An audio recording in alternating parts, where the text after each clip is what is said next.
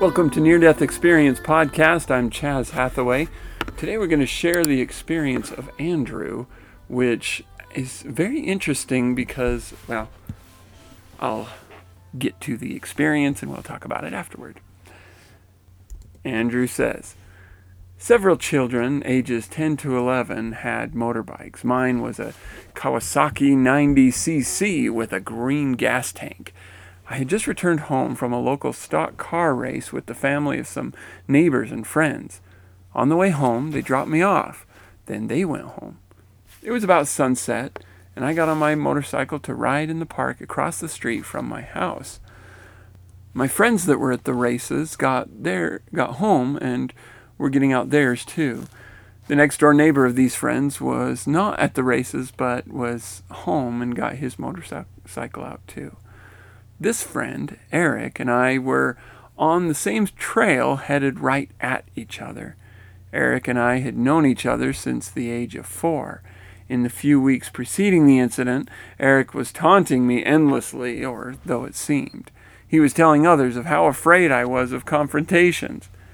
That evening, I, for some unknown reason, decided to hold my own on the trail and not veer off. This was different behavior than I normally would have done and Eric was quite surprised. I remember the expression on his face as we began to collide head on. We glanced along the left side of our bicycles. The right end of my motorcycle flew up, and I was bucked off like a bull ride. It was when I was in mid air that the spiritual experience occurred. I recall flashes of parts of my life up to that point a bright light in one direction being drawn in that direction, an inquiry to me as to which religious symbol, symbolic form I wanted the presence to, pe- to appear in, a few options, then my image of Jesus Christ in a blue robe appeared. I seemed very, very small and was asked how I wanted this situation to be resolved. I decided to carry on with my life and it was gr- agreed upon that I would do a front flip onto a bed mattress. The mattress was placed before me on the ground. The image of Jesus and the strong backlighting faded. As it shrank, the physical world came into focus. I abruptly landed on my back, hit hard, and bounced into the air, still rotating, then skidded on the ground on my face. That ended what I consider the religious confrontation. It was as if time stopped and I had this experience. After coming to rest on the ground, I had an out of body experience where I was in the air and moving about. I remember seeing my neighbor in the park. Marcia was about 70 yards from the point of contact. But in this experience, uh, in, in this experience, I knew she was there, moved in her direction, but was no closer than twenty yards. She appeared to be unaware of my presence, but also seemed to be motionless. The leaves on the trees seemed to move slowly as well, as the breeze was in, in the air. I came to I came to when my friend that was at the car races was standing over me, with his helmet shaking me vigorously. Eric was on the back of another person's bicycle and almost home by the time I stood up. My legs felt numb, but I could make them move and walk, but not turn. Days later, I asked Marcia about being there, and she confirmed she was and was quite surprised that I knew of her whereabouts and did not want to talk about it. This was the kind of secret spot in the park it was at a lower elevation where we occasionally smoked cigarettes. I do not recall what she was doing, but I do recall that she was very beautiful. My tooth was loose after the incident, and my lower back hurt for days. My father decided I did not need to see a medical doctor because I could walk and move about. He assessed my loose tooth, and I decided and decided it was just bumped hard Dad was a dentist. About 18 months later, an x ray, he discovered that the tooth, or that the root of the loose tooth had died, and was surprised that the injury was so traumatic. 26 years later, I had an x ray on my lower back by a chiropractor. He discovered my lowest ver- vertebrae is nearly an, a quarter inch longer on one side than on the other. This was the reason I occasionally have lower back muscle spasms. The muscles work harder to make up for the weight displacement due to the curvature. That is the end of Andrew's experience. But there's some interesting stuff here. Okay, let's go back. He's he's about to run head on with his friend in a motorcycle accident, and both think the other is going to veer. And um, the moment he hits, rather than, I mean, if I'm understanding this right, he hits and flies off his bike, both of them to the left of each other.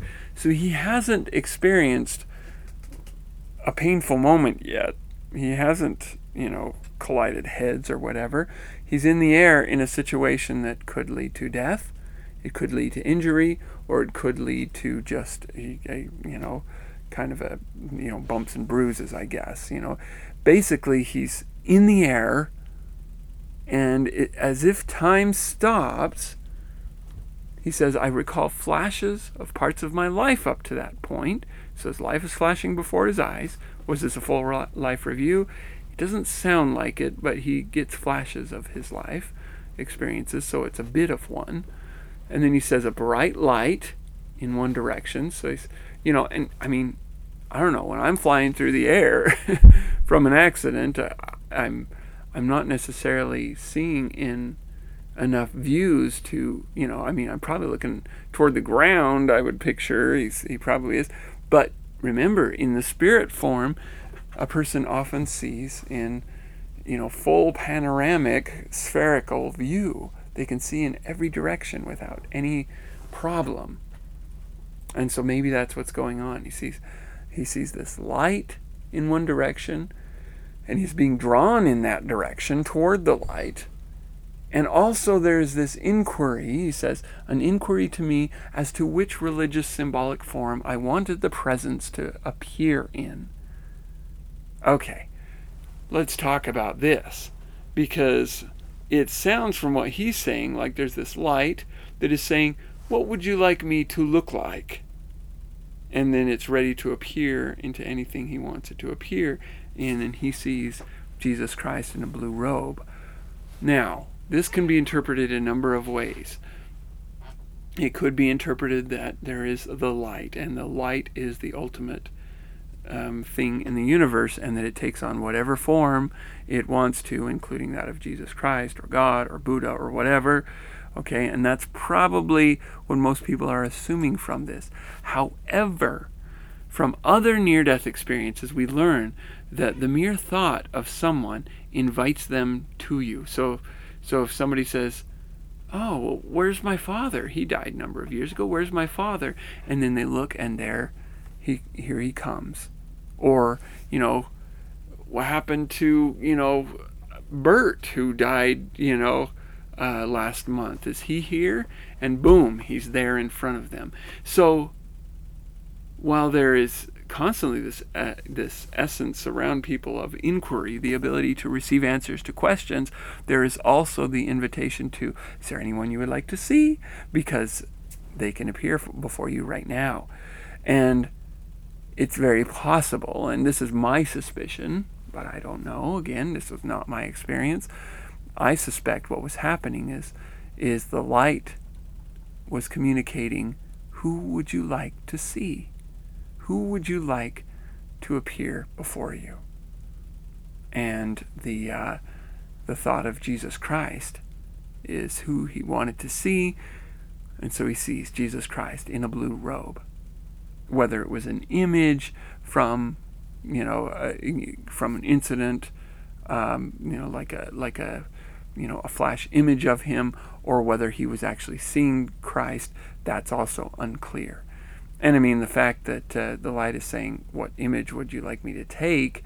And he sees this flash image of Jesus Christ in a blue robe. Maybe that is what's happening, but that's not necessarily Jesus Christ standing in front of him, but it's an image of him presented by the light. So there's a third alternative to this explanation. But again, I suspect, and this is just my suspicions, that uh, is that essentially the question could have been interpreted in any number of ways. He interprets it as, What would you like me to symbolically appear as? In what form? Uh, but uh, I think the question may have equally been asked you know, this is a moment of your death. Who would you like to be present for it? Who would you like me to invite in front of you? And of course, he invites Jesus Christ. And so he sees them for a moment. And, um, but again, interpret it however you will. That's very interesting. Just that idea that we see who we're comfortable seeing, who we want to see. Very interesting. But then it gets also further interesting in the aspect that afterward it's he's inquired of about how. He says he says I seemed very very small and I was asked